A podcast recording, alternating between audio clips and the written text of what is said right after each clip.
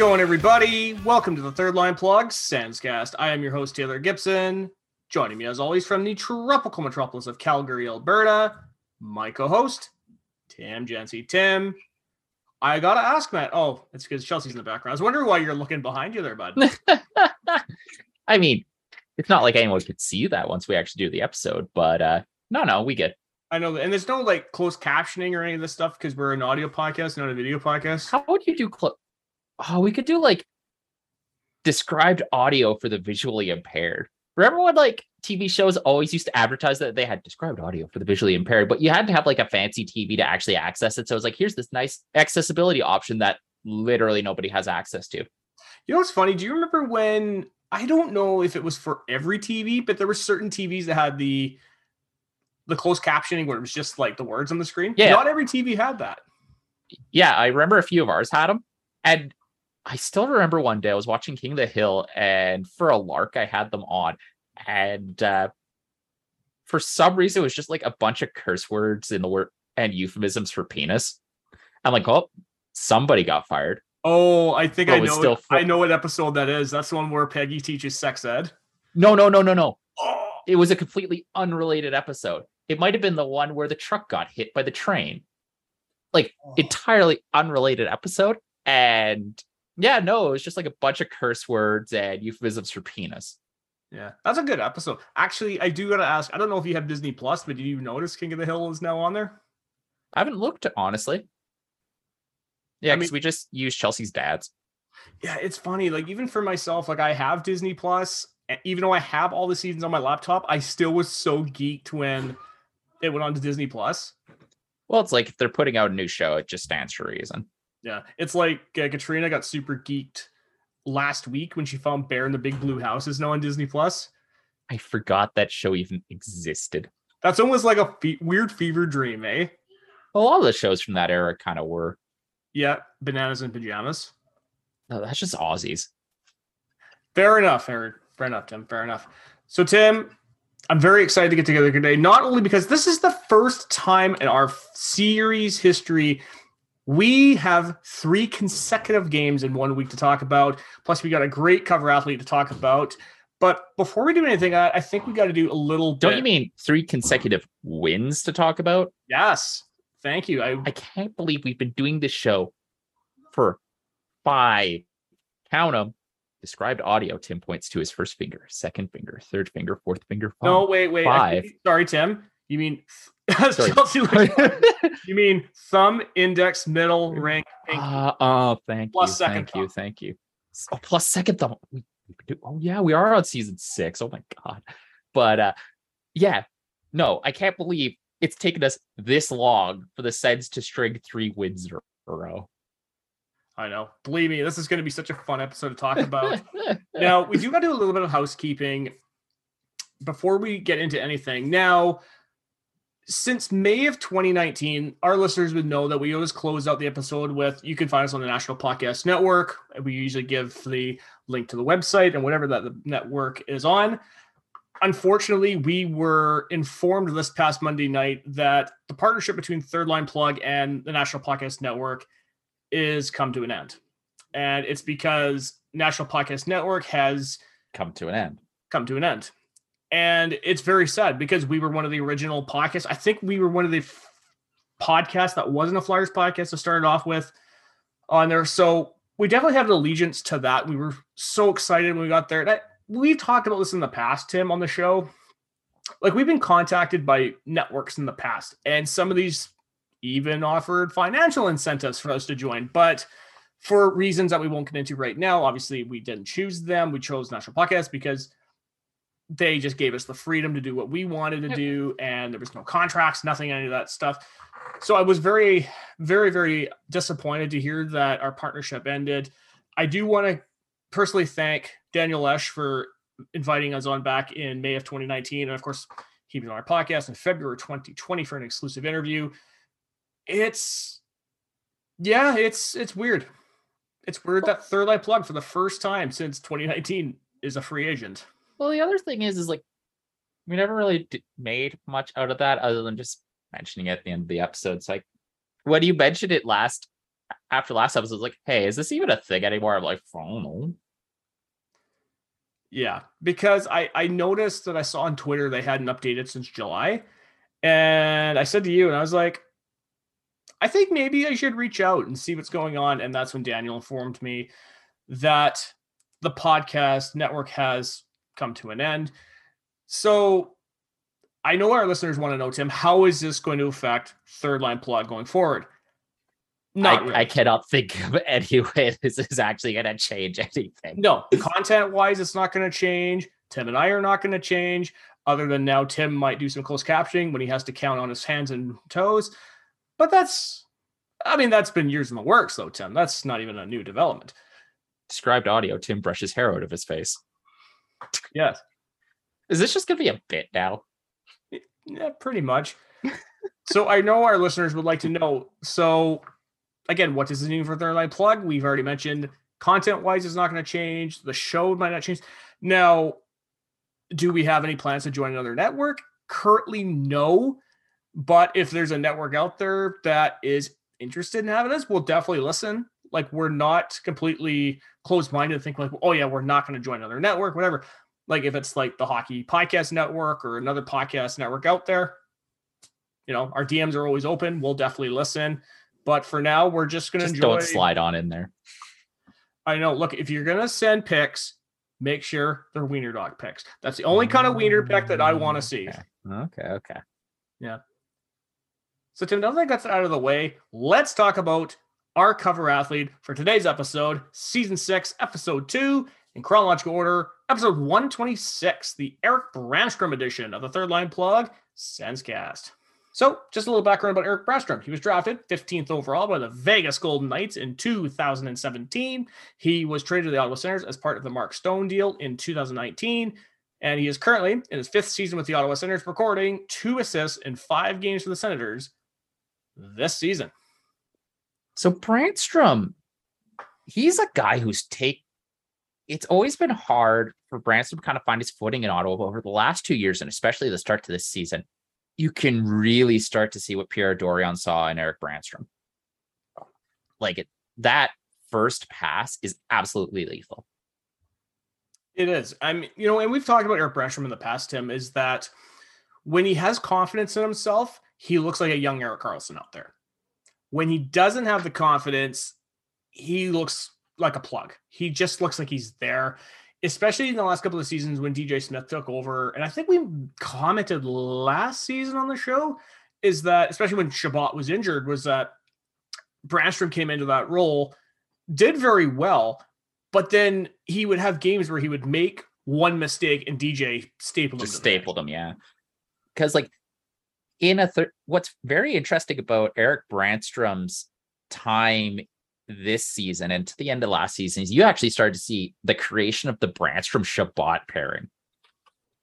And that was definitely a defensive pairing that if you needed a goal, it would at least give you the firepower to get it. Yeah, and definitely when we get to these games, that firepower is there. So yeah, so at 23, we're still scratching at what Eric Brannstrom can be, but he is definitely at very worst a competent puck moving defenseman. He very much is, and you see it when you when he has the puck. Is that have you ever seen guys really hit him? He's kind of like Alex DeBrincat when he has the puck. He knows he knows how to bounce off a guy. He's almost like like say you watch lacrosse when a guy yeah. has a ball and a guy comes running right at and him, they just spin off him, right? Yeah. That's exactly what I see with Eric Brannstrom. I see that with DeBrincat. I see that with a lot of the smaller players in the NHL. Is that you need to learn how to do that. Yeah, otherwise you're just gonna get pasted, right? Yeah. Wayne Gretzky was one of the first guys that figured that out because Gretzky played lacrosse. Gretzky was a smaller guy. Gretzky was the one who figured that out. Yeah, and uh, a lot of smaller guys have been taking advantage of that. And one of the nice things for the very as young as the season is, the Ottawa Senators are a play driving team when Eric Brannstrom and his most common defensive partner, Nick Holden, are on the ice. So I think that bodes well for Brannstrom's continued deployment and development as a defender in the NHL. Yeah. And I also want to comment I think it's really great that we're finally seeing him in that solid top four minutes because that's what you were seeing is that DJ Smith was just kind of using him as a sixth defenseman, seventh defenseman at best. Yeah. Well, luckily, Nikita Zaitsev has uh, been the one who's sta- stapled to the press box. He we've seen him once in five games this season, and I can't really imagine that number going up. I completely forgot he actually has played a game this season. He's played more games than Ethan Bear. Yeah, possible future Ottawa center Ethan Bear. Just saying. Maybe if we can dump Zaitsev. Oh, that would be beautiful. That would be nice. I'm not going to lie, Tim. That would be awesome. So, Tim, now that we've talked about Eric Brannstrom, let's plug next week's cover athlete poll because next week's episode is going to be season six, episode three, in chronological order, episode 127. Now, we've got some names on the board, Tim. We've got Peter Schaefer, Alex Kovalev, Curtis Lazar, and Dylan Gambrell. This is another one where it's like very different people for different stages of the Ottawa Senators. Because like we do have Peter Schaefer, who I believe was involved with that 20, 2007 Stanley Cup run team. Then you get Alex Kovalev in the what exactly are the Senators' years? Then you have uh Lazar from the Hamburglar run. And finally into Dylan Gambrell, who I don't think's actually played a game for the Senators yet this season. No. Now, as I'm just looking at the poll currently, Alex Kovalev is leading with 67% of the votes. Neat. Yeah, Lazar and Gambrell have gotten none. Yeah. Yeah. I do think it's kind of sad though. This past week we hit 400 followers and now we're down to thr 399. Uh, a bot probably just got pruned out. If we just keep making good work, uh, we'll be back in no time. Fair enough, Tim. Fair enough. Now, Tim, I've got to ask a question for Bud. A question that I love asking you every single week that our fans love hearing about. How has your week been going? That's been going pretty good. So, uh, for a long while, Chelsea and I had two TVs, one for a retro TV and uh, sorry, retro gaming, and one just for everything else. The retro gaming one was on the floor. So we're like, okay, let's get a new entertainment center and we'll get everything uh, together. And then our TVs won't be on the floor. It'll all look nice. Life's hunky dory, right? And so we get it. We look at the ad. It says fits a 36 inch TV. I measure both my TVs. It's like, okay, these should fit the dimension that I think it is based on the ad. Mhm. So I'm like, sure, we'll go pick it up. And it's this big thing. It's big wood, has three, basically two shelf pieces that are quite large shelf pieces, and one central piece that holds the TV. And uh, the he's like, okay, it's uh, 450 bucks. Like, yeah, we'll give you 450 if you help us move it. And he's like, okay, yeah. So it's him, his two sons, his wife, and his daughter all helping them, helping us move this thing. And it's quite the production because like the middle piece is really heavy. And uh, we get into the back of his truck though, and then he realizes that he doesn't have a thing to like tie down something to heavy. So he gets like it, it strapped at the bottom, but it's starting to rattle at the top. So he's like, you know what, we got to tie it down a little better. And so he goes and he he gets his straps. And it's like, oh, it's not long enough. And the gentleman who sold to me, dad, older dad, and like the son's like, oh, maybe we just like wrap a blanket and we attach two of them. And he's like, no, I've got just the thing. And you know when a dad says, I've got just the thing, you know there's only two ways this can go, right? Oh, yes. It can work perfectly or it's going to be an utter shit show, but either way, it's just going to be absolutely janky, right? I've got a funny story for you after you tell this. Yeah. So what ends up happening is he gets an extension cord and wraps it around the top and plugs it into itself. And to his credit, it fucking works. That's amazing. You know what's hilarious when you were talking about that old TV? Our listeners would probably remember. I can't remember which season it was. You were talking about when you Chelsea bought the thing because that was when you dropped it, wasn't it? That's where I dropped it. Yeah. So the story gets better. So we get it all, we get everything back in place. And I try to put the flat screen in. It doesn't fit. It's about half an inch too wide.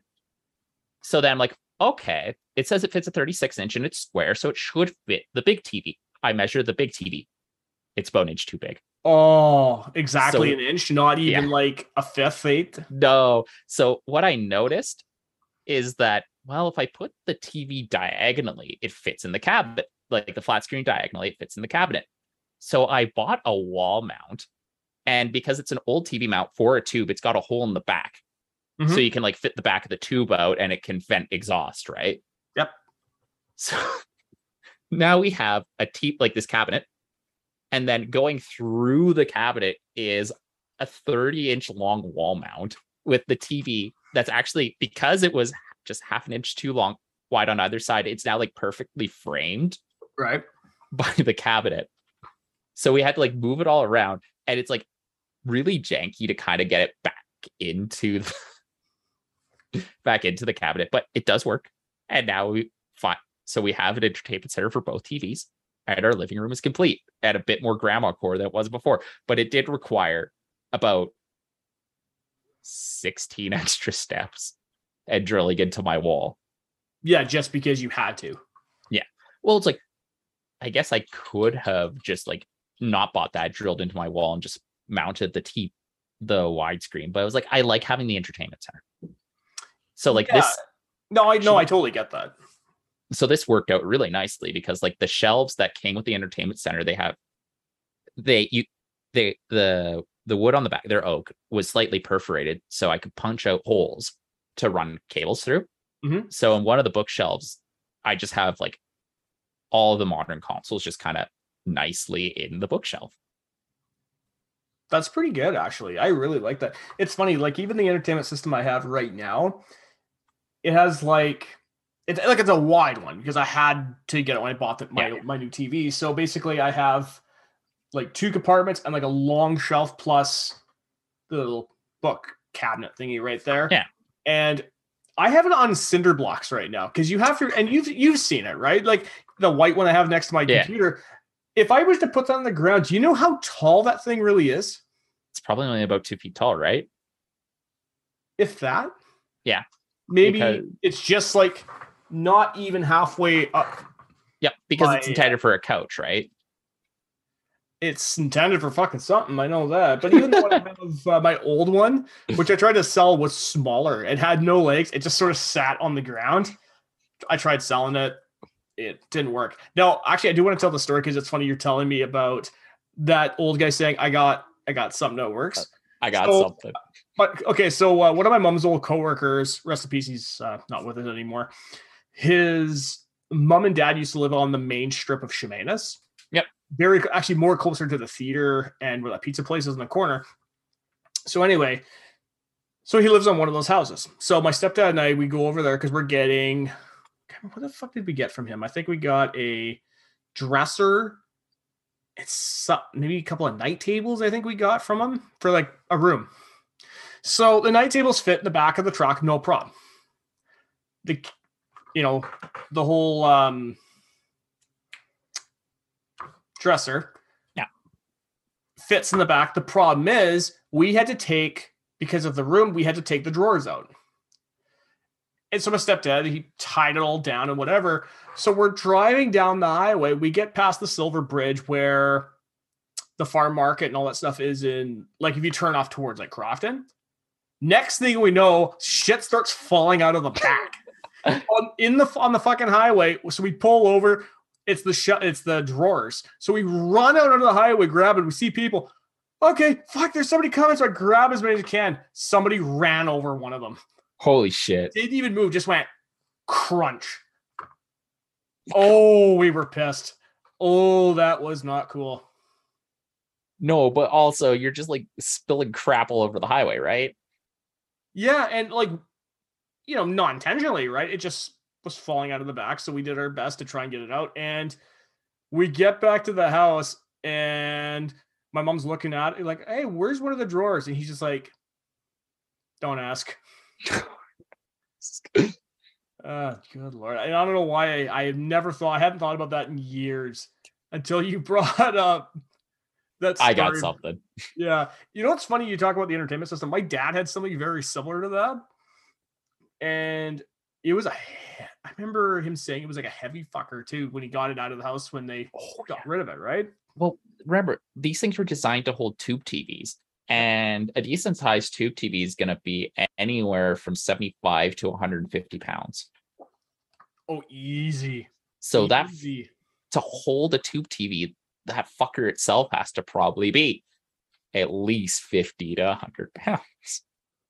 But the nice thing is, is once you get that thing on casters inside your house, you're actually not lifting it. Mhm. It, it just slides. It's got so much weight that it actually does most of the moving itself. So true, man. So true.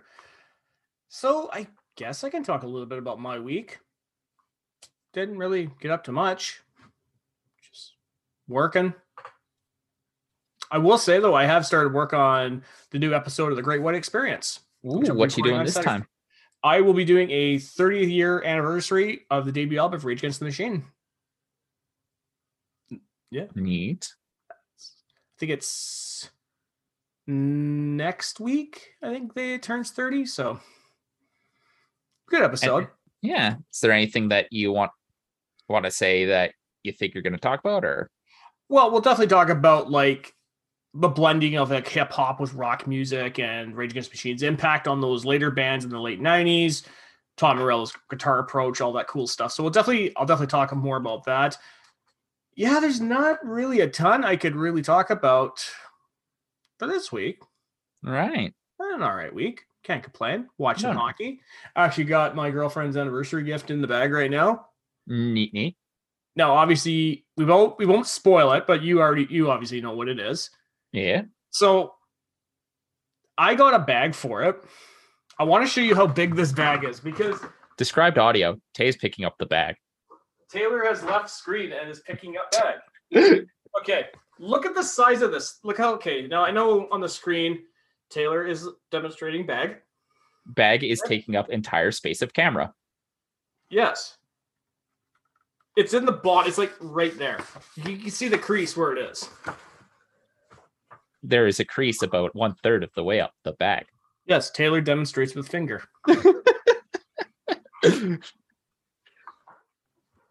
We're gonna get shot for doing this.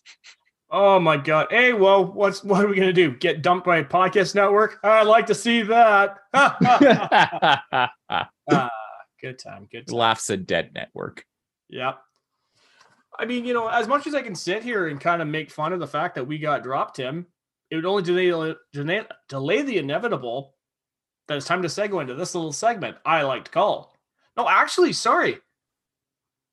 Hold on a second. There's something we didn't talk about, Tim. Last week's episode. Oh hey. I thought it was pretty good. Uh Kelly called us on talking about Derek Brassard again. Yeah. and just the awe of the number of teams that one man is played for. Even though it's and I completely forgot about that that we had talked with it talked to her about that when she was on last season. Okay, you know what my all-time favorite somebody calling us out on Twitter is? Uh-huh. I can't remember the episode. I can't remember which season. I remember Ben Bishop was with Dallas. Do you recall when you and I were talking about a game between Dallas and Ottawa and the Stars pulled Ben Bishop with like 10 minutes left to go? And I was kind of like, why why would they do that? It just seems stupid. And somebody on Twitter heard this and was like, well, actually, somebody, uh, you know, and they actually presented like evidence as to why this would be an okay idea. And you and I were just like, Yep.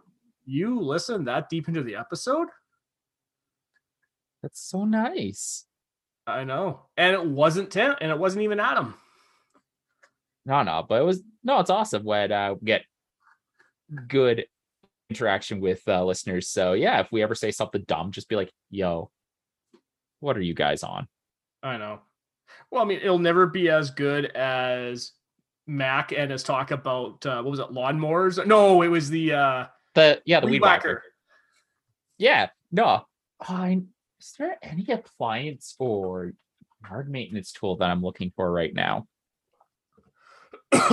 Oh, I'm trying to find a good LED, good small LED light bulbs to replace the light bulbs in the yeah. So the entertainment center that I bought has like cabinets on the top that have light bulbs in them, and it's just old incandescents right now. They're like a small, type S, like just little small buggers, but they get so hot. I'm like, I don't want to put my figurines in here with these on because they, it will melt PVC.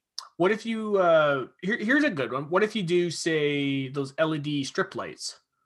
Well, it's like it already has the lamp in there, Right. and I don't want to like rewire it Mm. because like it's actually just like the lamp is installed into the top. So I would have to like take out the lamp, rewire it, and make sure all the wattage is correct. Yeah. When I would rather take out incandescent light bulb, put in LED light bulb. Described audio. Tim is removing a light bulb. Yes. He is going counterclockwise, not clockwise. I don't know. Yeah, that's a good question. I mean, honestly, maybe we'll have to get McKinnon on that. Maybe Yeah. Give some uh, pointers there, Tim. Yeah, honestly, I'm just trying to imagine what that would be like actually with uh, the lamp inside inside of it. I don't think I've ever seen one of those. No, I can't think about it either. Anyway, Yeah. now we could go on to that little segment you like to call Top of the hour.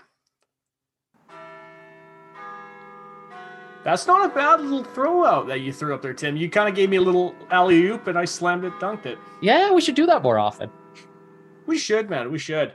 Now, talk about talk about the other week. Now, there's one story that unfortunately I failed to mention when I put in there, so I'm going to mention it now. Toronto Maple Leafs, def- former Toronto Maple Leafs defenseman Borje Salming released a video letting his fans know that he's doing okay with his recent battle with ALS that has leave left him speechless.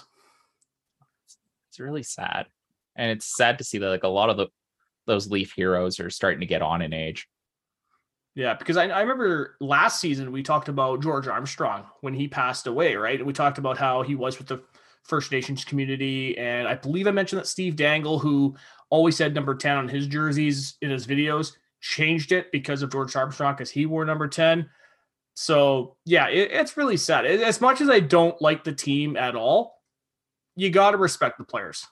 Mhm. Well, except for Matt, except for Mats Sundin, he can fuck off. But is there a little bit of Vancouver fan still in you, Tay? a little bit, a little bit. Is that it? audio. Tay nods his head. hey, also reached off of the air. So we actually got to give a couple of shout outs, Tim, because we've got three players who reached career milestones this week, Tim. We're going to start off with Pittsburgh Penguins captain Sidney Crosby passed Alex Ovechkin for 19th on the all time points list with 1,416. Crosby, drafted first overall by Pittsburgh in 2005, had recorded two goals, five assists for seven points in four games for Pittsburgh at the time of the story. you know what? I'm absolutely here for Sidney Crosby continuing to be insanely productive despite being in his mid 30s. The guy missed so much hockey due to injuries that, you know what? He kind of deserves it. And I want to see how far up that list Sidney Crosby can go. Because this is a guy who faced an insane amount of adversity throughout his career, but never faltered. And like after an amount of concussions in quick succession that ended a lot of other people's careers, the man comes back and basically wills the Penguins to two Stanley Cups. Yeah, and it's funny because when I look back on those early 2010s Penguins, and you think that Sidney Crosby's career almost ended in like what 2011 because he had the concussions back to back. Yeah, and they were nuts concussions too. Like he had like his head fully pile drived into the boards for one of them. Yeah, it's incredibly, it was incredibly, incredibly sad to look back on. And of course, he broke the Sens' hearts a couple times during those years. But I do want to talk about Crosby here for a second because you know, it's it is really crazy. And you made a great point there, Tim, is that the guy is 35 and he's still one of the best players in the game. And I can't believe I got him 10th round in our fantasy draft. I know, man. I know. Actually, I do want to bring up one little stat that came up this week. Do you know that Sidney Crosby has a love for baking? Baking. He actually does baking. Yes. Apparently, according to his teammates, he brings baking into the locker room all the time. Oh, that's awesome. I kind of wondered though, what do you think Sidney Crosby's specialty is? Like, what do you think that one baked good that he does that he just is really good at. Ooh, that's a toughie. He is a good Nova Scotia boy, so I could see him being down with the apple crisp. Yeah, I could see that. I could see that. What kind of apple crisp? Well, that's the big question. Probably heavy on the brown sugar. Yeah, Yeah, I could see that. honestly, I, I would be interested to see what Sidney Crosby's baking would be like. Can I go off on a complete tangent? Yes. This isn't about Sidney Crosby. This is about fantasy hockey and how I, I have realized I am massively not a fan of leagues that only allow you to update once a week because of how insanely punitive getting an early week injury is. Yep. So I lost Aaron Ekblad Monday. So I had a whole week with only three defensemen. That's hmm. bullshit. Like that just actually leaves way too much for random chance. Right. Well, it's funny because I'm looking at our our list right now, and you're absolutely right. I mean, I lost Quinn Hughes, and for Yeah. me, it's like I would love to change that, but I did pick up Jake Sanderson this week, so Uh, I ended up picking up K'Andre Miller and Gustav For- Forsling because I've already lost. I lo- just lost Josh Norris. I lost Nikolai Ehlers. And yeah, I lost Aaron Ekblad. So I lost three good guys. I lost three good players. exactly happened to you last year too, right? Was that you had Mark Stone injured, you had a couple other guys that just dropped like flies. Yeah. And Auston Matthews has done fucking all. Going back to Sidney Crosby here for a second, Tim. Now you know me, Seahawks fan. Russell Wilson was our quarterback for nine seasons, 10 Yep. seasons. So he's with the Denver Broncos now, and he recently had a hamstring injury. He made a comment that was so cringe that I looked at that, and my first comment was, was he always like this, or did we just look past that because of how good he was on the field? And I think about Crosby because Crosby is only a year older than Russell Wilson. Sidney Crosby has not said anything cringe due to his injuries.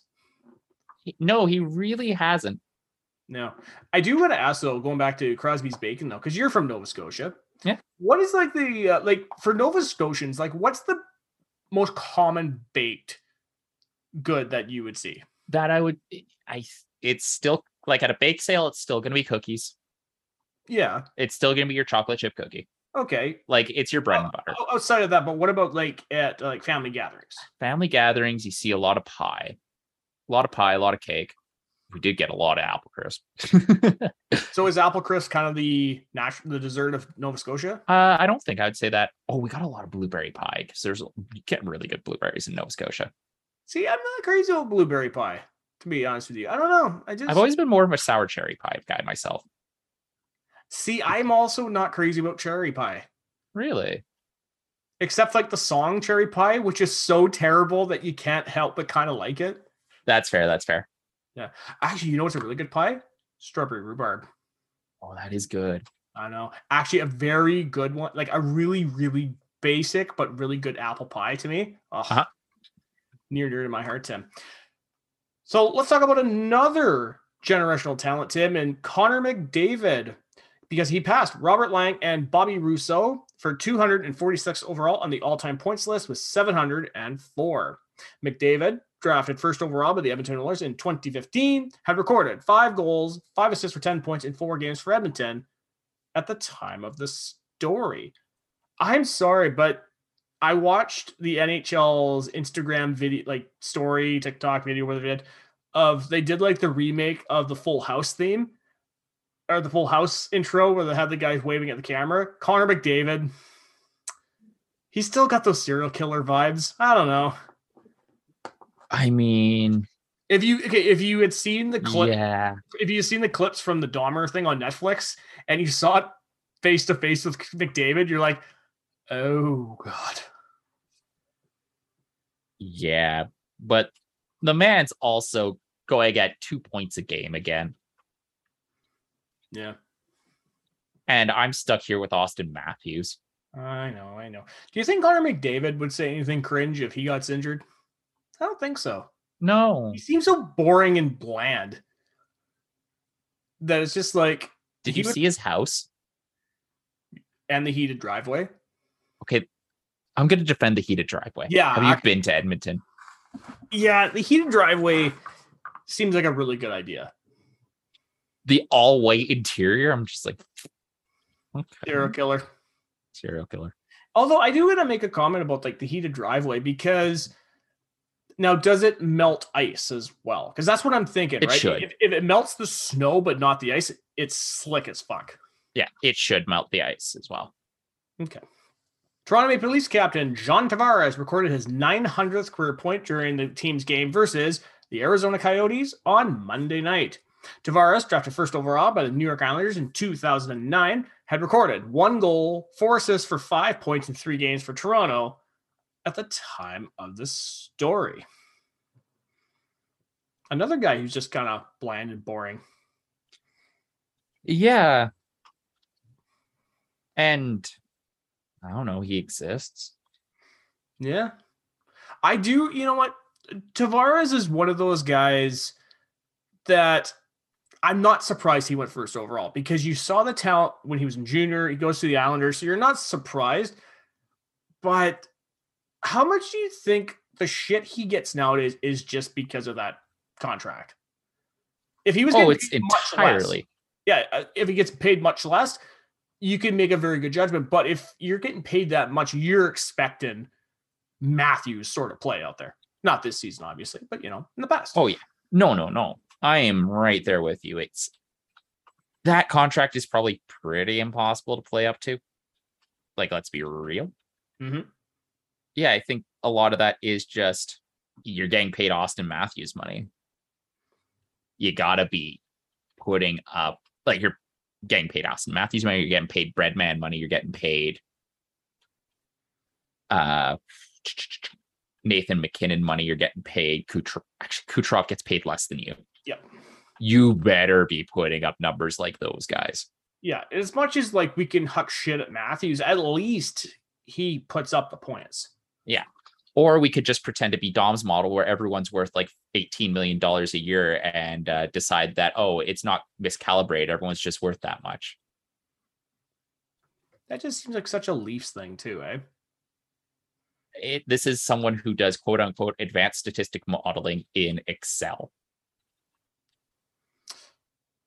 I mean, it's not as bad as Kelly Rowland, who is responding to a text message in Excel. Eh, It's on the same level. Is it though? Is it really? About there. See, I wonder how many people are going to get that reference I just made there. I mean, you're Tim- talking about a 15 year old music, almost 20 year old 20 years music old video. now. It came out 2002. Holy, f- that's incredible. Yeah. Now, another story we got to talk about, Tim, is Calgary Flames forward Milan Lucic, who played in his 1100th game during the team's game versus the Buffalo Sabres on Thursday night. Lucic, drafted 50th overall by the Boston Bruins in 2006, had recorded one assist in four games for Calgary at the time of the story. What's really interesting about Milan Lucic, Tim, is that he's definitely been a guy over the last several years his name has become a bit of a joke because of his play on the ice. But what I think is really fascinating, Tim, is that despite all this, Milan Lucic not only has lasted this long in the NHL, but he's put up 1,100 games in the best league in the world. That's nothing to sneeze at, man. That is no, you can make shit all you want about Lucic. Gotta give him that, though. Yeah, like he's been fairly robust. So you have to give him that. Uh and I believe back when we were we first started doing those uh, season preview shows, we asked both the odd sorry, the Edmonton and the Calgary blogger who won Mike that trade. Gould and Preston, uh, Preston Hodgson about this. Yeah, and they both said their team. And given only one of those guys is still in the NHL. Yeah. It's honestly crazy. But you know what, though? Milan, you know, we were talking about Tavares and that contract, I think Milan Lucic, I think he also gets kind of put in, he gets put through the ringer because of that contract he was given in Edmonton. I think if he was getting paid less money, I think people would be, a, he'd be given a lot more rope. Oh, for sure. But you know what? When you're getting paid that money, you're expecting top play. Oh, yeah. Like it's as we said about uh, John Tavares, right? If you're getting paid $11 million, you're expected to play like the crust of the NHL. At six million, you can overlook a lot more, but Mhm. you better be at like you better be playing at like second line level. Let's be real. Yeah, and that was the thing with Lucic in Edmonton is that I also just don't think Edmonton. I think they kind of didn't really know how to utilize Lucic properly. Like in Boston, what was Lucic's role in that team? Stand in Uh, front of the power forward, yeah. stand in front like Brady Tkachuk, put him in front of the net, somebody get a shot off. What was his role in Edmonton? Skate down the ice with the puck. Yeah, and like he he did a little bit of that in LA, but in LA he was also standing from the net. Yep. And like he and I think him and Erik Gudbranson too were major beneficiaries of Darryl Sutter hockey. Where you have this very strong moving team, but also has places for guys who might not skate as well, but can still throw a body. So yeah. like well, with those kind of players, you need to hide their flaws and highlight their attributes. Yeah. So like Milan Lucic, he looked a lot better when Darryl Sutter came in. Does he have a new lease on life? Honestly, maybe. He I he probably retires at the end of his contract. But you know what? Almost 15 years in the best league in the in the world where he actually did put up decent enough numbers. You can't sniff at that.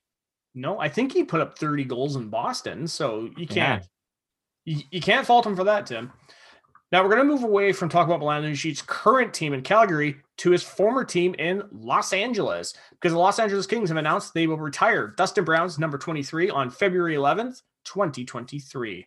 Brown, drafted 13th overall by the Los Angeles Kings in 2003, spent his entire NHL career with LA, recording 325 goals, 387 assists for 712 points in 1,296 game while winning two Stanley Cups with LA in 2012 and 2014. Dustin Brown is such a fascinating player because he was one of those guys who, anytime there was a trade rumor out of LA, it was Dustin Brown. But he basically spent most, if not his entire career there. And he may not have been a superstar, but he was a damn good player. Yeah, I think what's really fascinating, Tim, and you know, we talked about the 2003 NHL entry draft in redraft, a great segment, which if I wasn't traveling this summer, we would have brought back, but unfortunately, is what it is. So we talked about the 2003 draft. Now, do you mind really quick bringing up the 2003 draft class of the first round? Look at the three picks. Three LA had three picks in the first round. Dustin Brown went 13th.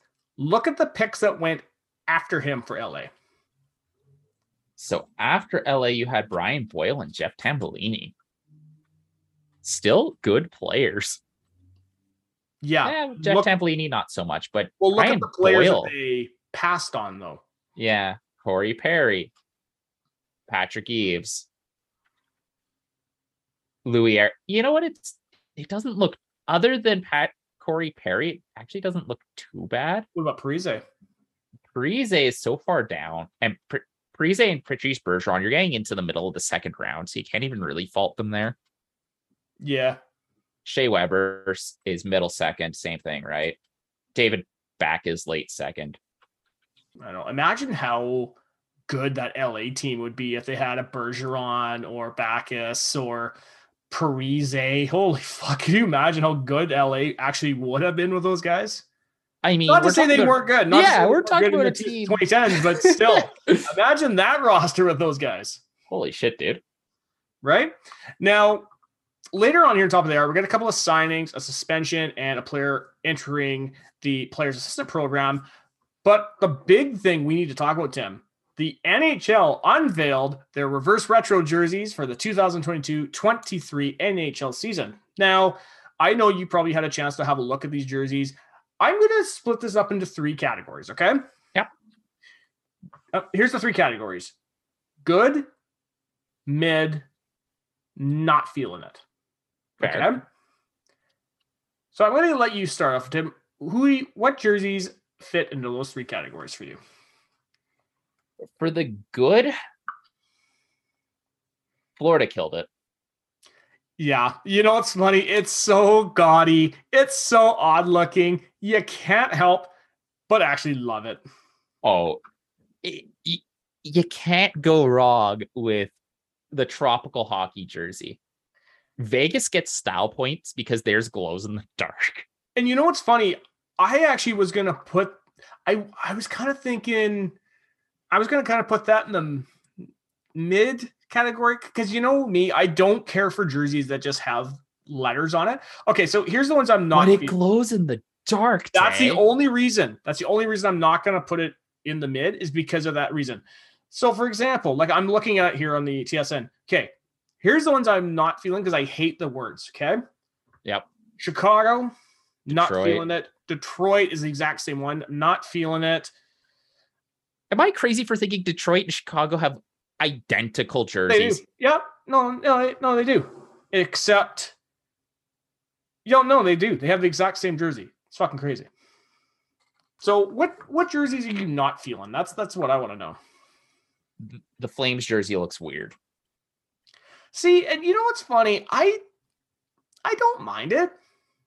I'm not going to say it's great, but I'm not surprised they went with that. I mean, after they introduced Blasty, where how can you top Blasty though? That's true. The Anaheim one, they didn't go with the Dixie Cup colors, so that's an automatic fail.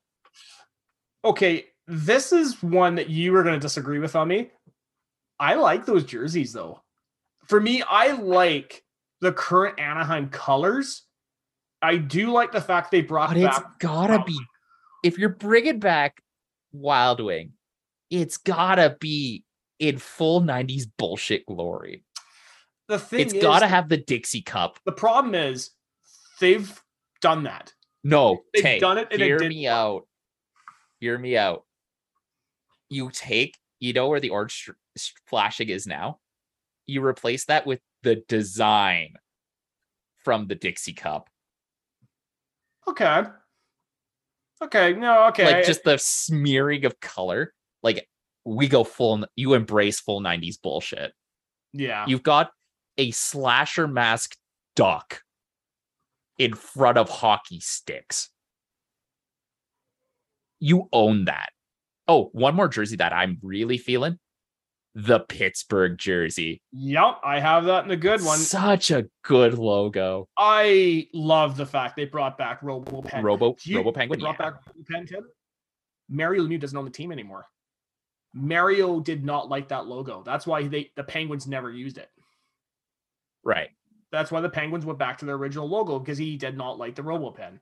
Mario Lemieux is no longer the owner. of Robo Pen looks so it looks so good. We've gone, Free we've gone Robo from Pen. Mar- you know, one, one of the greatest hockey players of all time owning the team to LeBron James owning this team.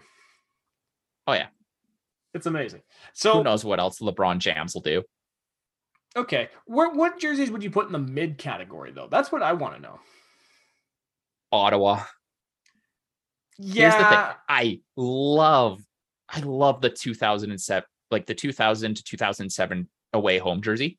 You It's know a what's great jersey. it- it's It's funny, though. missing white.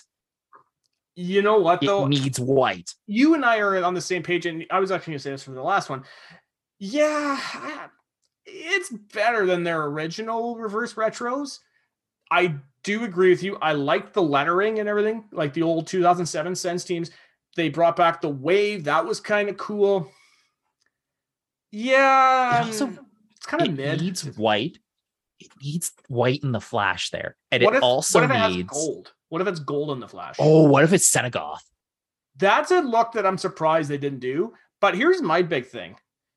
What it did you needs take? the 3D logo. the 3D logo. What is your thoughts on that as the shoulder patch? That has a very much SNES feel to it. I like the SNES jersey, so I'm fine with the 3D logo on the shoulder patch. But honestly, they should have flipped them. It feels like it needs a less classic looking logo to really embrace that sort of look, especially on the Adidas fit. You need it if you're going to go with the logo, you go with uh, one of the 3D Centurions or something completely different. Even the piece, even the Peace Tower arch would look better than just the classic Senators logo there. I agree. I agree. Now, I do want to talk about a few jerseys here. I'm going to start off in the good category. Now, I'm going to exclude Vancouver and Washington because we already talked about that in season Oh, five. Vancouver's are so good. Those are really nice. And I like the fact they're paying homage to the 60s WHL Vancouver Canucks. Actually, fun fact for you, Tim. You may not have known this. Did you know the PNE actually owned the Vancouver Canucks at one time? Yeah, that's not surprising. They used to play out of the PNE. Not the NHL version, though. No, The WHL version, though. and the cap going back to the 90s caps jersey, you can't go wrong. The only and I you know what's funny, I mentioned this even last season talking about those jerseys. I wish the jersey was blue. That blue that they had, the black looks good, but the thing is, there's just so many black jerseys now that That's yeah, it, it's cool. I I like it. Like you look at Vegas. I like the Vegas colors on this reverse retro they do. And I think it is very cool that it glows in the dark. It could have had the actual logo on there. I think that would have looked cool. Now, What if they just about- made up a third logo? that's true. Now I'm gonna put it in the good. And you know what? You already mentioned it with Florida. I was feeling those jerseys. Those were kind of cool. Here's one that would surprise you though. I'm putting Montreal in this because and I mentioned this, colors. the the Expos colors. That's cool. I now obviously for me, I don't have any fondness towards the Montreal Expos because again, they weren't really a you know they were left when I was 12, but I have more of an, affi- an affiliation like affin- affinity, Affinity. for the Vladimir Guerrero like late 90s Expos jerseys. Those were kind of cool looking, so I'm gonna put Montreal in there. One jersey we didn't talk about.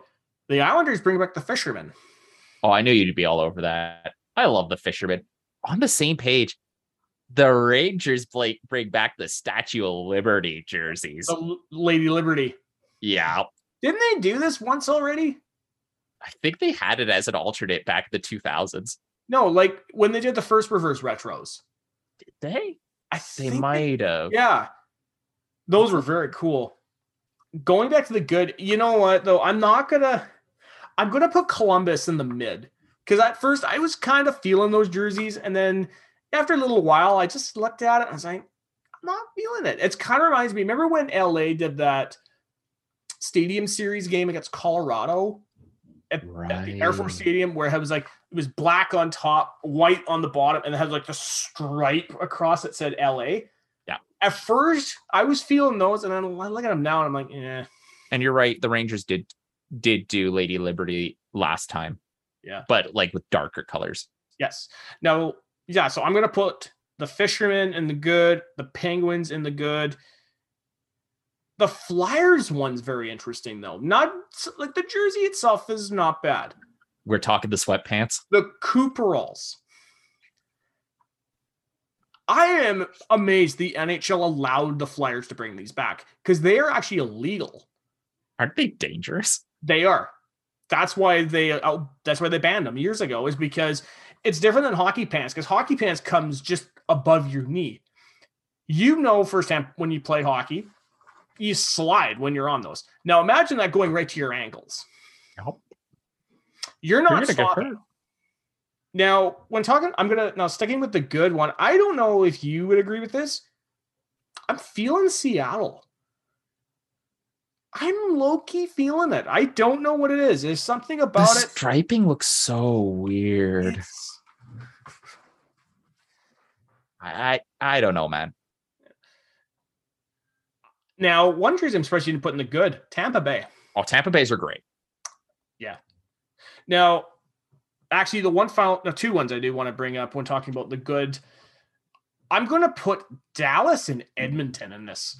I do like the Stars bringing back their black jerseys, but they kind of a hybrid of like their early to mid 90s star jerseys with like the 90 like like the late 90s star jerseys. Yeah, they're nice. Now the oil drip for the for the Oilers. People were demanding these uh, the original reverse retros. People like the McFarlane logo. Yeah. And it's like it's funny because there's like you can tell who's an Edmonton fan and who's not. Because Edmonton fans are just like, oh, this is great. I love it. And East Coast Raiders are like, the fuck is this?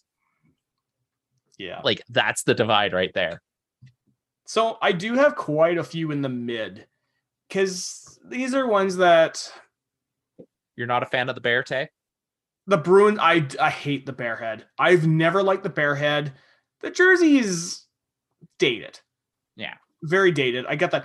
The one I do want to highlight though, you know when you see a jersey that on paper seems like would be kind of a cool idea, but then you see it executed and you're like, why are we doing this?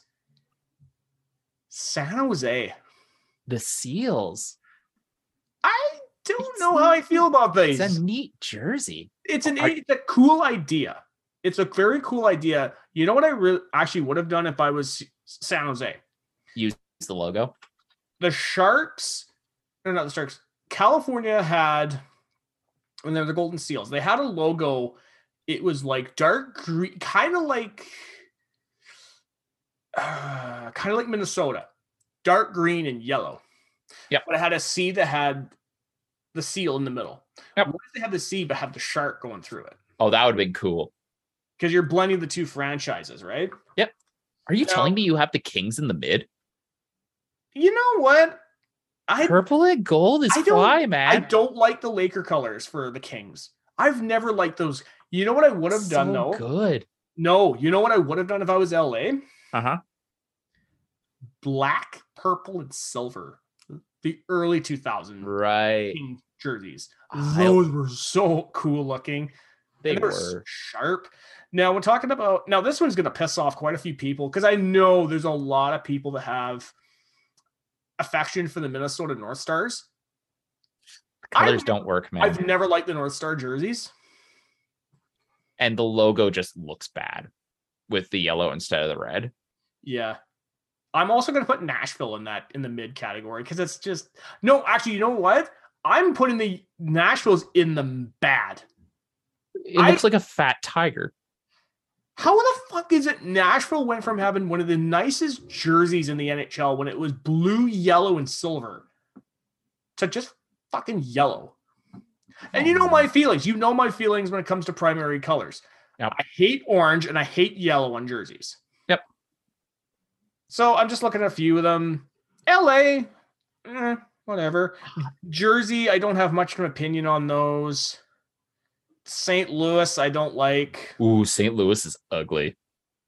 Another one I'm not feeling is Winnipeg, actually. The Jets. Okay, now when I look at the Jets logo, that's the Jets team that I think of. I Yeah. don't think of like the Laurie Boschman, Dale Hawerchuk era of the 80s. I think of the Teemu Selanne, Keith Tkachuk era of the 90s. I don't mind the colors. The colors are cool. I like the logo. I think they had a very missed opportunity Uh-huh. to do, and I've mentioned this to you in the past. I'm going to bring up a jersey, Tim. You will know exactly why I'm bringing this jersey up because you're going to look at this. Uh, do I have it on my phone? I think so. Described audio. Taylor is looking at his phone. yes, Taylor's on Google looking up jersey because you know, I've always said that they had an opportunity with these jerseys to really think outside the box. Okay, so look at these jerseys, okay? Taylor's putting up phone to screen. You see those? On phone to screen, we have the Atlanta Thrashers jerseys. Yes. Okay, so those are their away jerseys from the late 90s, early 2000s when they were an expansion team. Yep. Imagine that jersey in Winnipeg colors, and the T for the Thrasher is a fighter jet. Oh, that'd be that'd be cool. That'd be cool. That'd be cool. That's thinking outside the box because you're honoring your former franchise in Winnipeg and you're paying homage to your current team. Speaking about paying homage to your former team, two jerseys paid homage to the same team this time. With New Jersey paying homage to the Rockies and Colorado paying homage to the Rockies. If we're going to talk about a lack of creativity, let's start there. Yeah. Yeah. And you know what? I, am always a fan of teams thinking kind of cool jerseys, kind of the ones that are like, oh, that's kind of neat. I think we need to talk about the one that, well, definitely a decision they made. Arizona. They're great. What the fuck is that? Uh, that is desert inspired. It I looks. You know what it looks like, Tay? You know what? I understand Arizona State University is your new overlords, Coyotes. Really though? You know what it is? That is what Homer talks to the mystical space coyote, the jersey. Yeah, space. That's coyote. what that jersey looks like. Yeah. Like it's just a floating coyote in the, the desert sky. But the colors though? Actually, you know what? I can honestly see that jersey being one of those that are kind of like the Burger King King jerseys that are so ugly that people end up really liking them. You know what? If I had just had $250 to throw around, I'd get a reverse retro coyotes jersey. Just because. just because it'll sit next to my SNES jersey. Yeah. God. Good lord. Now, talking about the Coyotes jerseys though. Again, what I would have done if I was Arizona one, I'm not paying homage to your new overlords. So, do you remember in the late 2010s, early 2020s, Arizona had the maroon jersey with black and white on the sleeves? Yep. Okay. What if you did that jersey with the current? Was it the Kachuna? The Kachina, yeah. Kachina look. Imagine that logo on that jersey, though. Oh, that'd be neat. So you're blending the two eras. But Stay with me, Tay. Mystical Space Coyote on a jersey. The only thing that could have made that better is if they had Homer Simpson hidden in there somewhere. Like if it was just like the same jersey, but like Homer Simpson was somewhere on the back, just like looking up. Yeah, or he's looking um, into the water and his pupils like. Yeah, like something like that would that you know increase funny, your opinion of the jersey? That episode is never mentioned by many fans as being one of their favorites. How? It's so good. It's good. You know what? Johnny Cash did a very good job as the Space Coyote. He it's one of those guest stars that, and I think The Simpsons now could take a re- lesson or two from this. You look at him in that episode, you wouldn't have known that was Johnny Cash. No, someone had to tell me it was Johnny Cash. It was like I was watching King of the Hill uh last week. Shocker, I know. It was the one episode where Peggy is substituting in high school and she meets the star fullback, David Kalaiki Ali, who's voiced by Brendan Fraser. I didn't fucking know Brendan Fraser voiced him. And then like the the booster club there, and the main guy is voiced by Terry Bradshaw. I've been watching that episode for 20 something years, and only now am I figuring that out. That was Terry Bradshaw too. it's like Thatherton in the first season of King of the Hill was Burt Reynolds. That's like, uh, I mean, oh my god, not everybody could be like Tom Petty that has like a guest star and then he just becomes like a part of the main cast. Tim is holding hand against face. Tim may have was a, a great character. Oh, he was Tim. He was.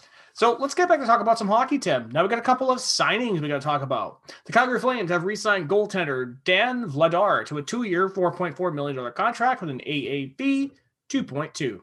Vladar had recorded a 1-1 0 record with an 8.96 save percentage for Calgary this season. Vladar is an entirely passable backup, which is all Calgary really needs. I know. Fun fact, Tim, we were talking about our fantasy team earlier. my original team name was gonna be Vin uh Big Van Vladar, like the like the wrestler. Nobody in the league got it, but that's okay. Florida Panthers have signed Eric Staal to a hundred thousand dollar contract. Staal recorded two goals, three assists for five points in four games for the American Hockey League's Iowa Wild last season. Forgot that Mark Staal played at the AHL last year. I mean Eric Staal? Eric Staal, sorry. Too many stalls. Yeah. Is that the first time Eric ever actually played in the A? I'm gonna have to look that one up. I think so. Uh, now, while you're doing that, Tim, I do want to make two comments about the Florida Panthers here. Number one, going back to the reverse retros, you know, as much as I think that's a very cool idea, they did like the that color scheme. What if they paid homage to their other teams by just going teal, orange, and white, Oh, that could work. or black, teal, and orange, like with the for the Florida Marlins? Right. Yeah. The Okay, other comment, so- good. Eric Staal did play in the AHL during the lockout season. Okay. Okay. Uh, last comment I want to make about the Panthers because I don't really have anything to talk about with the signing. Have you ever seen the Florida Panthers 95 96 Eastern, Eastern Conference Championship banner? No. Look this up. This is very, very cool. I read that's one of my all time favorite banners of all time just because of how cool and how different it looks from everybody else. And I wish the Florida Panthers would do more like this. That is weird. I know. So I think we need some uh, closed captioning, Tim, on what you're saying. Described audio. It looks like a penis. okay, it's got like described audio. It's got the panther jumping out at the bottom. So it's got like rounded bulbs at the bottom for the panther claws, as well as a picture of the Clar- the Prince of Wales trophy. It's really cool. I like it. Now we got a suspension to talk about, Tim. Washington Capitals forward Evgeny Kuznetsov was suspended one game for high sticking Vancouver Canucks defenseman Kyle Burroughs. I didn't get a chance to see it, so Ooh, this is a nasty piece of work. Like it's completely unprompted. Kuznetsov baseball swings him to the face. That probably should have been more than one game. I know. I Like, know he was- forfeited some money, and I failed to mention that because they actually had a sense counter on there too. Damn, I like the sense counter. I But like uh, the sense counter too. I really do, Tim. but it's like, yeah, no, there's absolutely no place for that sort of garbage in hockey. Because it wasn't like your usual, oh, your stick comes up during a hockey play thing. No, he took he took his stick, both hands, lateral slap across the lateral slash across the face. Yeah. That should be multiple games at a minimum. Well, you know what, Tim? When we segue into the games here after this next story, I'm going to have a video for you to look up. But we're going to close out top of the hour by talking about Detroit Red Wings forward Jakub Vrana has entered into the NHL NHLPA Players Assistant Program. Verana had recorded one goal, one assist for two points in two games for Detroit this season.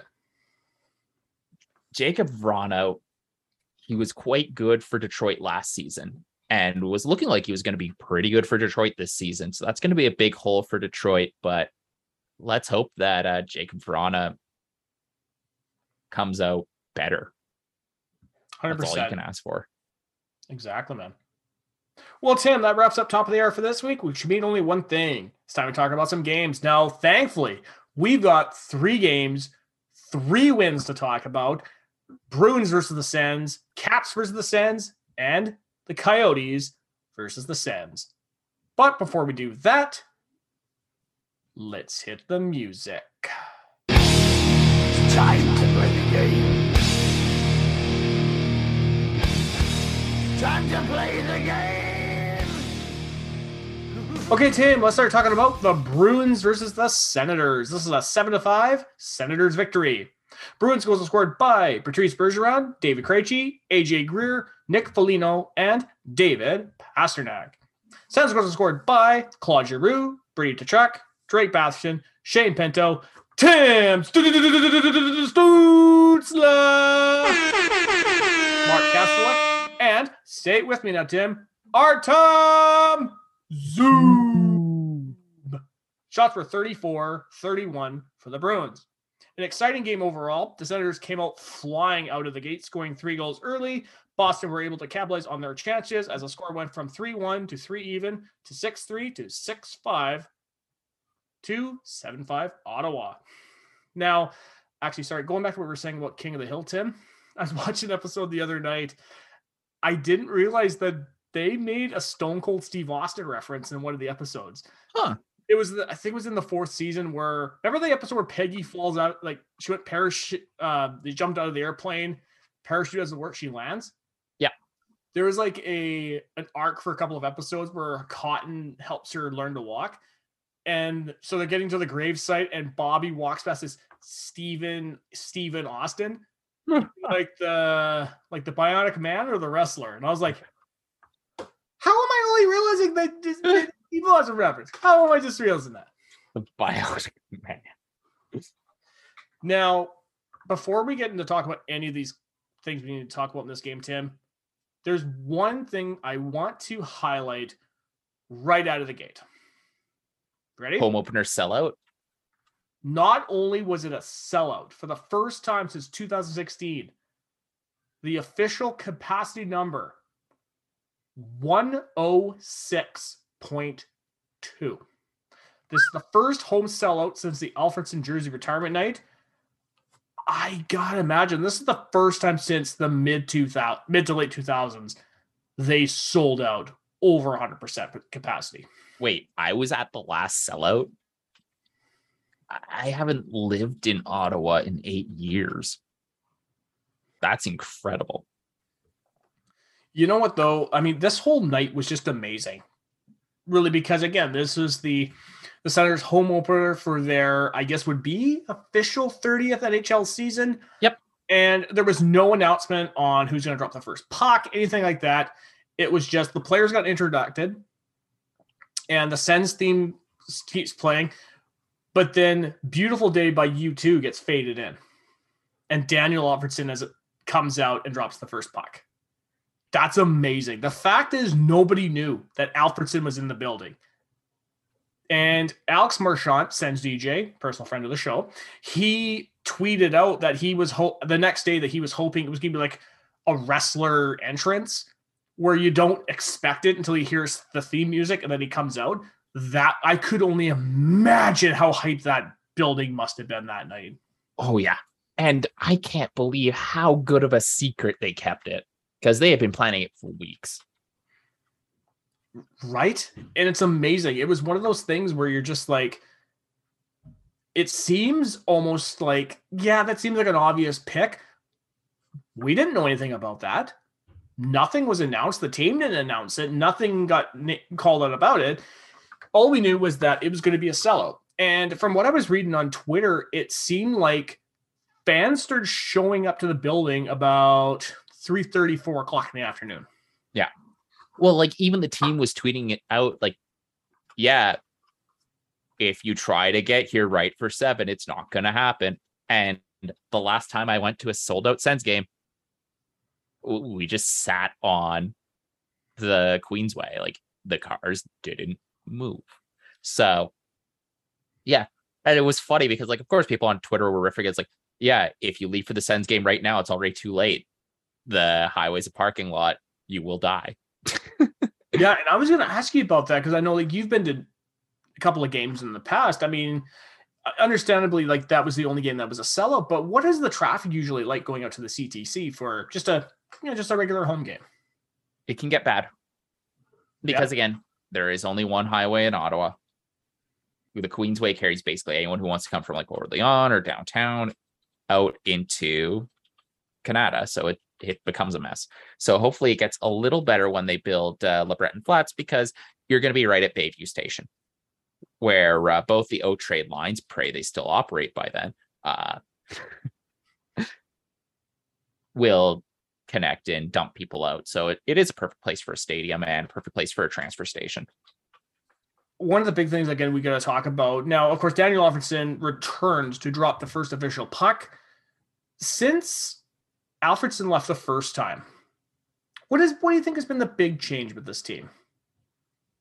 Somebody died. And I do want to talk about this. So the Ottawa Senators raised the banner of Eugene Melnyk. It seemed like, from what I was seeing, it seemed like I got a fairly positive reception, but I think there was a lot of people that were kind of confused why they were doing this. I mean, I get it. He did save the team. But I think in the last couple of years, where you saw how much he dragged the franchise through the mud, I, there's obviously there's still a lot of hard feelings for the towards the fans for Melnyk, but I think I'm not sure where I stand on it. Personally, it didn't bother me. It was just kind of like, oh, okay. I understand it because again, Anna and Olivia are now the owners of the Sens, so I get why they want to honor their their dad that way. But eh, didn't really bother me. Yeah, no, I think it's fine. Yeah. So let's talk about some of these game this game, Tim. Now you know how last season we were talking about the B and B line. Yeah. Grady, Norris, Bath. I think we have a new line in Ottawa, Tim. The Backstreet line. BSB, let's Brady. go. Timmy, Bath, nine points collectively in this game. Wait, we're not calling it the K-pop line. No, Batherson, Stutzle, Tkachuk, BST. no. No, we're calling it the K-pop line. We're doing it. I stand BST. Batherson, Stutzle, Tkachuk. All right. Well, as long as you know, the fan base of that line is not as toxic as K-pop fans can be. So, I do get a comment like that was such a great line, though. Oh, so good. Oh, for sure. Yeah, and Drake Batherson, your good buddy from from the East Coast, got his hundredth point in this game. Yeah, can't argue with that. And it was a beauty too. It really was. Actually, you know what was a goal that was really beauty? Shane Pinto. One goal on two shots. Do you recall the game the Senators played in December of 2019 against Columbus where Anthony Duclair had the hat trick? Yeah. Do you recall the second goal of that game where I think it was a two on one? I can't recall who was on the I think might have been Zingle or whoever on the left side Duclair's on the right side and he turns so he's backing towards the net and gets a shot off. Oh yeah, that was neat. That's what Shane Pinto's goal kind of reminded me of when he dropped to one knee. I'm always super impressed with what Shane Pinto can pull off. Like that that kid has way too much skill to be a third like a third line center. Yeah. Well, with the injury to Josh Norris now, he's definitely going to get his opportunity as a top six center. Oh, for sure. Yeah, but I mean, we'll save that when we get to the Coyotes game, though, Tim. Yeah. So let's talk about Claude Giroux. Now, he also scored in this game with one goal on two shots. First goal of the game. You'll love to see it. What a way the native of Carp, Ontario, need you not forget, to show that he is here as an Ottawa Senator. Yeah, and he's looked very good. It, it's really amazing because with Claude Giroux, I was honestly, I didn't really know what to expect from Claude. I was just kind of hoping he was going to be still a good player at his advanced age, but he goes out there and he looks very good. He hasn't missed a step since last season, eh? He really hasn't. He really hasn't. And it's actually really cool to watch because, you know, you see him, you see DeBrincat, you see some of the young guns that we've, or some of the new guys we've brought in. There's always going to be that feeling of like, okay, how are these guys going to play? How good are they going to be on this team? So to see Claude not miss a step on this team, very inspiring. Yeah. You know who played really well all three games this week, but even this week in particular? The Hamonic Samson, sorry, the Hamonic Sanderson line.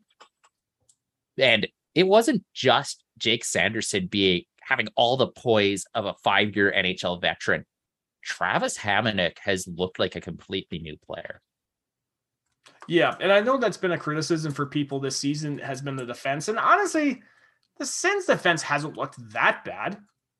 They It's haven't looked- looked they haven't looked great, but they haven't looked that bad. I'm gonna hot take here.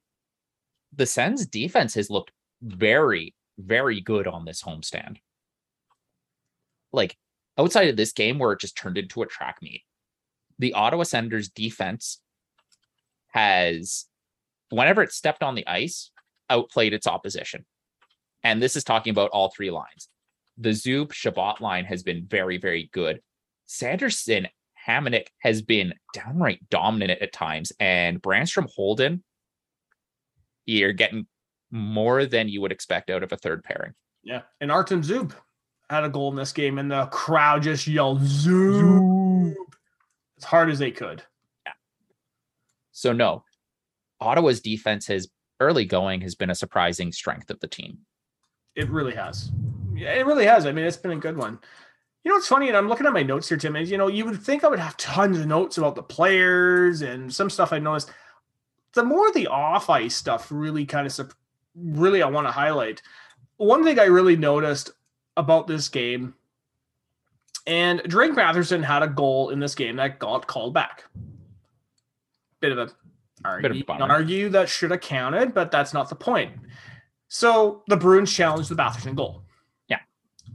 And you know the refs they're counting, and I'm listening, I'm watching the game, and I hear this ding ding ding ding. And I'm hearing this. I'm like, that's that's the GoldenEye pause music.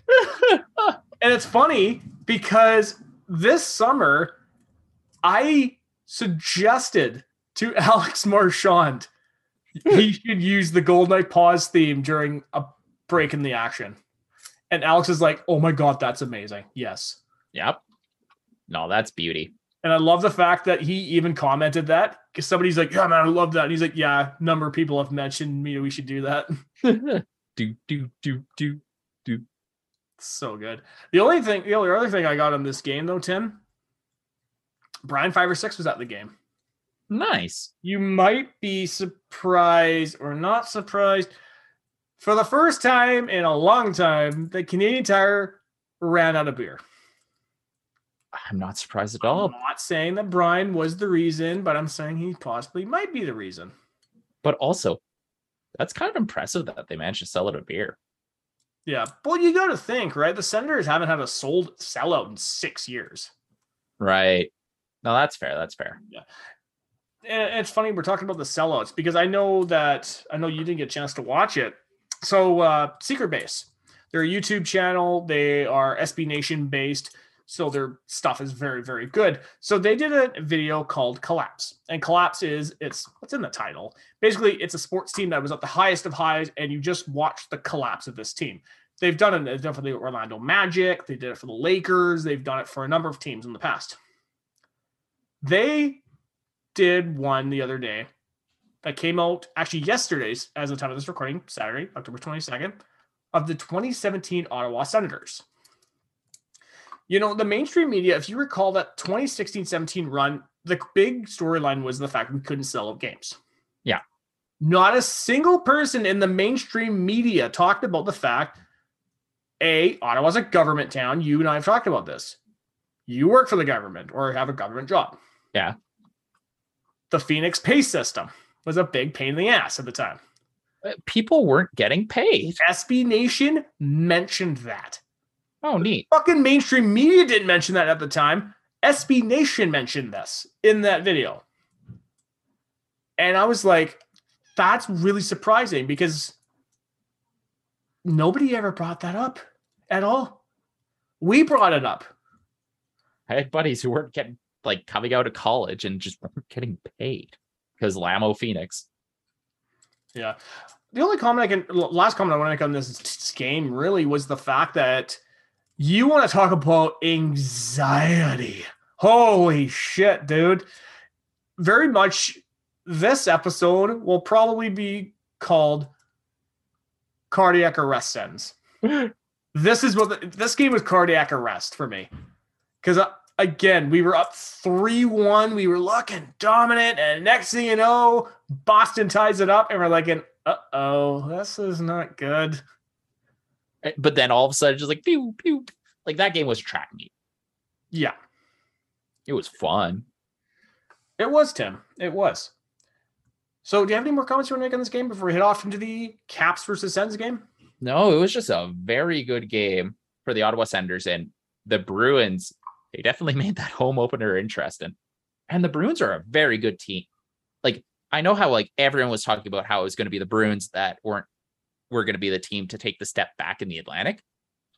no, looks like the, the Bruins are going to be the Bruins again this year. And seeing that Ottawa can go toe to toe with them is very encouraging. It is. And I know a, lot of the big criticism I know people might have on these games is that, again, Boston traveled and they're injured. Washington's injured. Arizona's on a 15 or 14 game road trip to start the season. Oh, the meme the meme trip. To be fair, Toronto lost to that team plus Jacob Chikrin. So uh, I don't want to hear it. because we'll uh, we'll talk about that game. We'll talk about that Yeah. game. But let's talk about the second game of the evening, Tim. Capitals versus Senators. This is a five to two Senators victory. Caps goals are scored by TJ Oshie and Anthony Mantha. Sens goals are scored by Drake Bastard with two, Shane Pinto, Tyler Motte, and Alex DeBrincat. Shots for 44 24 for the Senators. TJ Oshie opens the scoring to make it 1 0 Capitals, going top shelf. Anthony Mantha scores to make it 2 to nothing. Drake Batherson scores twice to tie the game at two for Ottawa. Shane Pinto scores to make it 3 2 Senators with a beauty wrister from the slot. And Tyler Motte and Alex DeBrincat score twice on the empty net to make it a 5 to 2 Senators victory. This was a dominant effort by the Senators. Outside of just kind of a weak, kind of wobbly start, it was just all sends for about 50 minutes. Yeah. And honestly, I, I wish I could really go into depth about this game because it seemed like a really good one. But unfortunately, I had to work late that day, and when I, once I got home, I was just like, ah, You know what? tired. I just don't want, you know, you know those days, right? You come home from work, you're like, yeah, I don't really want to do anything, but that's okay. Let's talk about your buddy, the East Coast champ himself, Drake Batherson. Two goals on four shots. God dang, he looked good. Yeah. Any worries about Drake Batherson being completely altered after that brutal collision with Adin Hill last year? Completely gone.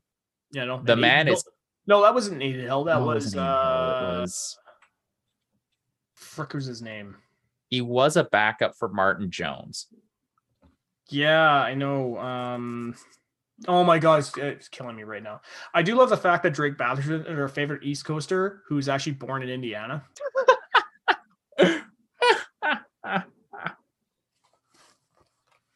Well, he is. it's just very funny to think about it now that you put it that way. I know, right? But it's so true. And Drake looked good in this game, though. I, there's Oh, yeah. no, you know, there's no denying that. Another guy who's going to be very, who's very good this game, Shane Pinto, one goal and four shots. I gotta ask though, Tim, when talking about Shane Pinto scoring from the slot, when is that going to be considered his office? He has to do it about 10 more times. That's the over under. I think that's the over under, yeah. But like that's the thing about Shane Pinto is he's a guy who he almost always wins those 50-50 battles, which just lets him get into these great shooting positions or put someone else into a great shooting position. He's strong, he's hard on pucks, and he's very smart. Like this is a guy who I can see being on the Senators for a long time, and I've said it before. He he kind of reminds me of back when the Penguins had Sidney Crosby, Malkin, and Jordan Staal. Mhm. It reminds me of the Jordan Staal archetype there. That very strong, defensively minded center with great upside. No, hundred percent, man, hundred percent. Now I, I can't. Rec- was it this game where somebody asked him about his gamer tag, and he says that yeah, I was a huge Crosby fan, so my This game, gamer yeah. tag is hate ov eleven twelve. Yeah, Hate Ovechkin. And they're like, you know, and they're ripping about it. It's like, is that with the eight? And he's like, nah, man, I should have put the eight in there though. Yeah. What What do you think is better, Shane Pinto giving his old gamer tag from when he was a kid, or that kid from Montreal? Was it uh, Oh, Arber Xhekaj? Arber Xhekaj? His nickname is Wi-Fi. Yeah, because It like, looks like a Wi-Fi password. it's so good. I don't know. I like I like that it's just hate Ovechkin, and then the Pinto line uh goes up primarily against the Ovechkin line, and Ovechkin is completely shut down. Yeah, I was going to mention short. this because do you can you recall the last time Alex Ovechkin never scored against us? No, He did not score a goal in this game against us. no, and it was nuts because the Norris DeBrincat Giroux line and the Joseph Pinto Motte line just had that line's number all night. Another guy I want to comment here, Alex DeBrincat. One goal, one assist for two points on five shots. It is really good to see him get his first at a center that, you know, wasn't an empty netter? Was It was I an can't- empty netter. Was it empty? I can't couldn't recall off the top of my head. Yeah. What's really impressive about hit for me in this one when I was watching the condensed version, when he has the puck, his pos- and we talked about this earlier in the episode, like his positioning is very much like a lacrosse player. Guy comes at him and he just rolls off him.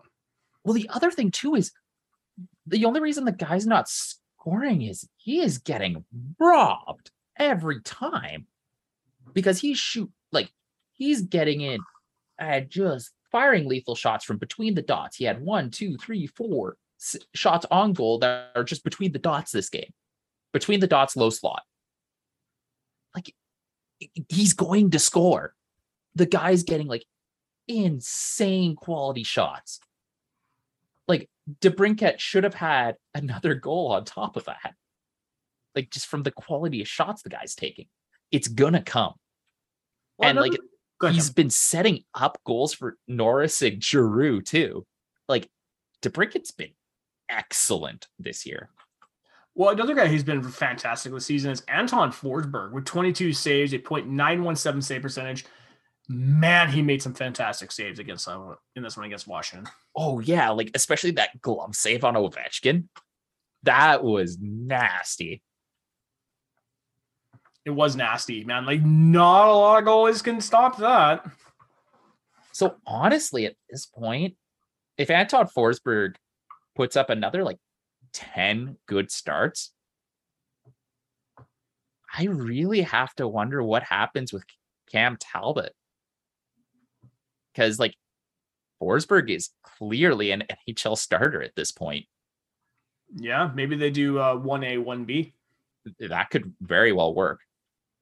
But yeah, no, I think at this point it's hard to deny that he is an NHL start, like a starting goalie in the NHL. 100%. Now, Tim, let's turn our attention to the third and final game of the evening. Coyotes versus Senators. This is a 6 to 2 Senators victory. Coyotes goals are scored by Dylan Guenther with his first NHL goal and Clayton Keller. Sens goals are scored by Brady with two, Shane Pinto, Josh Norris, Mark Kastelic, and Tyler Motte. Shots were 32 22 for Ottawa. Ottawa dominated Arizona throughout this game. The Senators opened the game controlling the play offensively, which would continue throughout. Arizona were able to get their game going as they potted two goals, but was not enough to secure the W. and those Arizona goals, it was just like the memeiest bullshit too. Like the first thing was just like a nothing shot that just kind of handcuffed Forsberg. The second one was Pachinko. Like Clayton Keller just kind of throws it forward, hoping to hit someone. It hits Sanderson, it hits Hamonic, it hits Forsberg, and then bounces in. Like if one of those bounces had just gone like a normal bounce, Sanderson or Hamonic would have taken the puck up the ice the refs were also doing everything in their power to try and even up that game. They were. Like the penalty calls were just very it was very chintzy and you could kind of tell that the refs felt bad for Arizona. But no, Ottawa just laid a curb stomp on. They really did. They really did, man. It was kind of sad to watch. And you know, usually I would have the stop, stop, he's already dead. I would have that clip on my phone, but I tried this in the past. It's it's never picked up in the episode. Like nobody really noticed. It doesn't pick it up through Zoom. What you should what you can do is leave a pause for it. And then just you're editing with either Audacity or GarageBand, right? Audacity, yeah, I'm uploading. you can add an extra track in and then take the aud rip the youtube video grab the audio just keep it as a mp3 file on your computer and then you can introduce it in through audacity Yeah, I do that through GarageBand anyway. So Yeah. It's kind of cool. yeah it's just easy enough to add and post No, I'm definitely gonna have to put that on my computer. Now let's talk about Brady Tkachuk, who had two goals on four shots. You know, in the first game, Tim, we're talking about Drake Batherson getting his 100th career NHL point. Brady Tkachuk got point 200 for his career and looked fantastic doing it. this was a brady game like pure and simple just aggressive work ethic throughout the whole thing which we love to see honestly it was very much one of those games that you watch it and you're just like, oh my god, it's like watching those mid 2000 Sens teams all over again. With the amount of firepower we now have on this franchise, you know, it's so nice to have games that we watch where you know anytime we're in the offensive zone and we get the puck, your first thought is, "Oh God, who's gonna fuck up this time?" And it's gonna go out of the zone. Nothing. Nope. It's so refreshing, and I love it. You know what was weird about this game? What? Who do you- which Ottawa Senator non goalie do you think had the most ice time this game? Okay. Is it a forward or a defense? Well, it's a defenseman naturally. Sanderson. No, Artem Zub with 25 minutes, Chabot 23. I think that might be one of the first games under DJ Smith that I've watched where Chabot was not the leading minute eater. Yeah, and that's the one thing I've really noticed with Chabot this season is that you know we talked about this on the last week's episode where people have had the criticism of Chabot where it's like, yeah, it kind of looks like he's at seventy five percent, but you know what? How much do you think it's because all the pressure's not on him now? He's got guys on the back end to help him. Yeah, and it looks like Chabot's at 100% now. Yeah, is it, he's so smooth. It's so it's such a weird thing when you see Stutzle or Tkachuk or Batherson where it looks like they're really putting in the effort. Where Chabot just kind of looks like he's just gliding. Sanderson's like that too, eh? I want to talk about Jake Sanderson too, man. Two assists and one shot. I mean, good lord, that long pass to Brady. Holy fuck. Holy. Watching that, I'm like, this kid is what is he? 18, 19 years old? We're He talking about been a high Sanderson- school senior. We're talking about Sanderson the way we talked about Stutzle last year, where we're just sitting there going, this kid's 19, 20 years old. He's Yeah. incredible. Like, yeah, that's the thing. It's just holy moly, this kid's going to be good. So, watching this game, the second period was incredibly frustrating because the Sens were just like, like they were in the control seat, but then Arizona just gets like two quick bullshit goals. And then it's just like, the, it's like that nervous, okay, something stupid is going to happen because like Ottawa is just like kicking Arizona's shit in. Mm-hmm. Like it's not even close. But uh first credit to Forsberg. He didn't see a lot of action last on Sunday night. Sorry, Sorry. Sunday afternoon. It's a matinee game. But he made some wild saves to keep it at two for Arizona, including a save where first save gets it with the stick, falls back on his back, and then grabs the next puck. Like actually insane work by Forsberg. Question What do you think about afternoon games? Uh, they're they're kind of nice on a weekend because yeah, you can just sit down and watch them. Yeah. and then, You know what's really shitty? I looked into the just Canucks ones, and we're not. They're not really doing them this year. but at the same time, though, it's like they're never the best hockey. No, but you know what? I have no problem going to watch an afternoon game. Yeah, I think it's also we don't get as much of the weirdness from the Senators when they come out west Yeah, because like a 4 p.m. start in Calgary is pretty close to a 7 p.m. start in Ottawa. yeah, that's true. That is true. So I know this has been like a running theme for this episode, Tim. Described audio for the visual impaired. Yes, but also talking about Shane Pinto, who had one goal, one assist for two points on one shot, named for a star in this game. Another great game for him. Well, it's like Pinto has the first goal and gets one of the insurance markers. Drake Batherson's another guy we're talking about who had two assists on five shots. And you know, the one thing I really noticed about this game is that he had a couple of chances to bury one, but he passed it off. There were also a few where he just got like absolutely robbed. Oh yeah, totally did. He totally did. But at the same time, we can't be too greedy. And Yes, we with can. eight, yeah, with eight points in five games, Drake Batherson's put together a very nice start to the season. The only guy I can, really think of who put up who's put up a better start than him, Crosby and Panarin. And like if that's your company, you're doing something right. Yeah, an Indiana East Coaster and Sidney Crosby. Good on you, Drake. Yep. Uh, the last guy I want to talk about here, Tim Stutzle, two assists and one shot. Gotta say, looked fantastic. Yeah, no, and Stutzle, it's he's continuing to develop. And like I I think he he's looked better this year than he did last year. Yeah, well, even Brady Tkachuk, you know, and it's funny when you watch these guys like Brady and Batherson, you think, okay, that's probably where they're going to hit, but they found another gear this year. Yeah. Well, remember, Stützle's 20, Brady Tkachuk is 23, 24. Yep. Yeah, so like Brady Tkachuk has another gear to find. Because yeah, Brady Tkachuk's 23. He still has some growing to do, which is insane. I know, the, right? the only thing I wish he could do is did he finish some of the chances he generates? Because the man is a an expected goals monster. He just can't put the goddamn puck in the net. Well, it's it's kind of hard when there's a guy standing in front of you, right? So Yeah, that's true. Um, maybe he can just, you know, Chris. Kre- no, he will not Chris Kreider more. So, Tim, I don't have any more comments to make on these games. If you want to head off to the close for another episode. Do you want to talk the Norris injury? Okay, what happened on that? I didn't even really get a chance to see that. He whiffed the face off and just fell kind of awkwardly, Oh, kind of like Pinto last year. kind of like Pinto.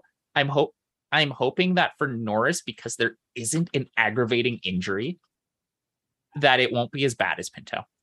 Because Yeah. remember that Pinto came back rather quickly after the Jamie the injury he sustained after getting cross checked into the ice by Jamie Benn. I'm kind of surprised there has been no update on what's going on with Norris right now. They're waiting to do an MRI.